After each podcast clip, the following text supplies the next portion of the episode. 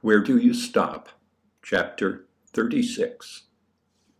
One night, I was lying in the young bamboo at the foot of the hill, waiting, watching for an opportunity, letting my thoughts ramble to keep myself from growing impatient and giving myself away.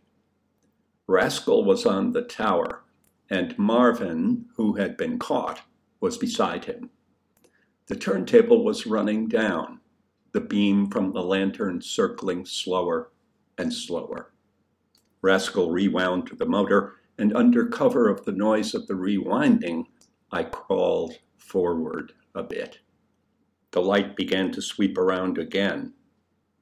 With the patience of a champion crawler, I settled in for as long as it might take until the time was right for another move.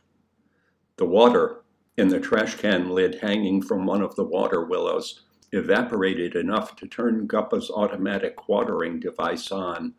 The little bits of tin began whirring and clattering when droplets hit them, and I was able to cover a couple of feet before it shut off again. Thanks, Water Willow. Water Willow, one of my favorite words. I let my mind drift, and I was soon off on a ramble, like Flo and Freddie taking off from one of the superfluous doodads on a fantastic contraption, or my own cross referential rambles through the encyclopedia. Water willows. All of us watching Guppa and Mrs. Jones on fantastic contraptions, staring at the silver light the light that lit up Ariane's hip, her perfume. Diffusion, another of my favorites. The intriguing aroma of Ariane diffusing in the little room. The diffusing scent of Miss Rheingold's perfume. Depreciation, the diffusion of a Studebaker.